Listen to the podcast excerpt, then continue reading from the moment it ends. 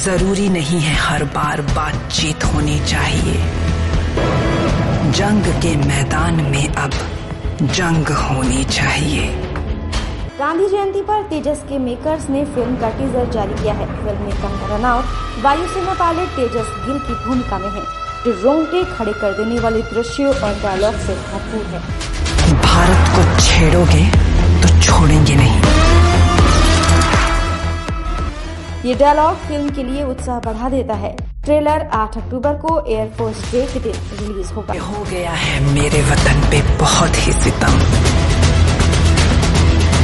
अब तो आकाश से बारिश नहीं, आग बरसनी चाहिए।